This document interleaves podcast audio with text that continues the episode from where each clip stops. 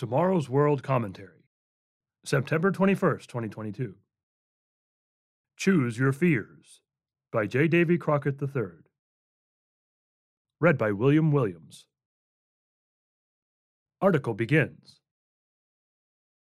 While economic issues dominate the attention of most people, global issues continue to loom large, causing concern about the future of the United States and its role as the leader of the free world. Well-known talk show host Dennis Prager recently commented, with prescient insights, on the many intractable problems facing society that are causing people to be fearful. He included economic uncertainty brought on by inflation, supply chain disruptions resulting in shortages of products and commodities, and the illegal influx of hundreds of thousands of unvetted people at the southern border of the United States of America.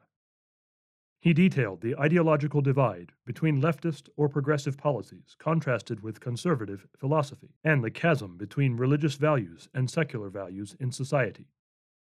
He said that as the COVID-19 pandemic ebbs, people still contend with the disease and its fallout. He commented on the alarming increase in violent crime in cities across the country that has roiled neighborhoods and caused families to feel threatened as they go about their daily routine. He cited the heightened abuse of drugs, including fentanyl, which has resulted in an unprecedented number of deaths from drug overdoses. In the face of all this, long-standing institutions seem to be less help than hindrance. The collapse of the public educational system, with the introduction of explicit deviant sexual instruction in elementary school, along with the confusion resulting from the transgender movement being forced on academia and athletics, has prompted many parents to abandon public schools. These indications of cultural rot have not developed suddenly, but have been quietly introduced into the educational system during the past 50 years or so, with the intention of drastically transforming society.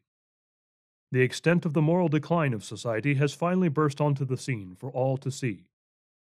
Finally, Mr. Prager opined that there is a dearth of leadership in dealing with these fears.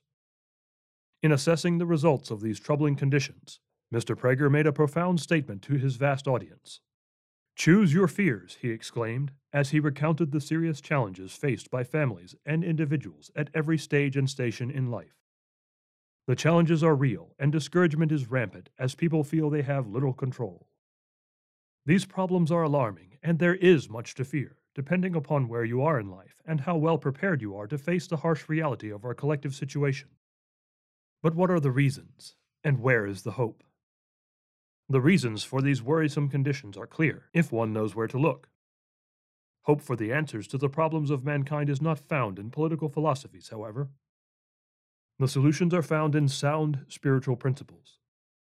There is cause and effect. The Bible, God's Word, contains specific prophecies given anciently by our Creator that detail the conditions we now see all about us, and their cause. You will find them in the Old Testament, in Leviticus 26 and Deuteronomy 28. I challenge you to read these prophecies along with Exodus 20 and Deuteronomy chapter 5. These poignant passages of Scripture contain the solutions to the problems we face today. There is a fear that is positive. It is a thread that runs through the Bible from Genesis to Revelation. This fear has a profound positive effect on a person's thoughts and behavior. It is not a feeling of terror, but a sense of awe and deep respect for what our Heavenly Father desires for mankind. Anciently, the Israelites were instructed, "What does the Lord require of you but to fear the Lord your God, to walk in all his ways, and to love him? To serve the Lord your God with all your heart and all your soul, and keep the commandments of the Lord and his statutes which I command you today for your good." Deuteronomy chapter 10, verses 12 and 13. Does this mean that nothing bad will happen to a person obeying God's commandments? No, yet putting these instructions into practice does lead to peace of mind and avoidance of much of the evil that occurs all around us. Psalm 1 is a beautiful poem that describes the benefits or blessings of this way of life. Solomon, imbued with special wisdom by God, gave this instruction. Let us hear the conclusion of the whole matter. Fear God and keep his commandments, for this is man's all. For God will bring every work into judgment, including every secret thing, whether good or evil.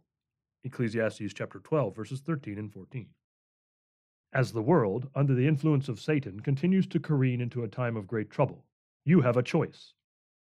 You may choose anxiety and distress, or the better choice, which is to fear God and keep his commandments, asking for his deliverance and the peace of mind that only he can bring. Our television programs and study guides are a great resource for understanding these eternal truths. They are available free of charge at tomorrowsworld.org. End of article.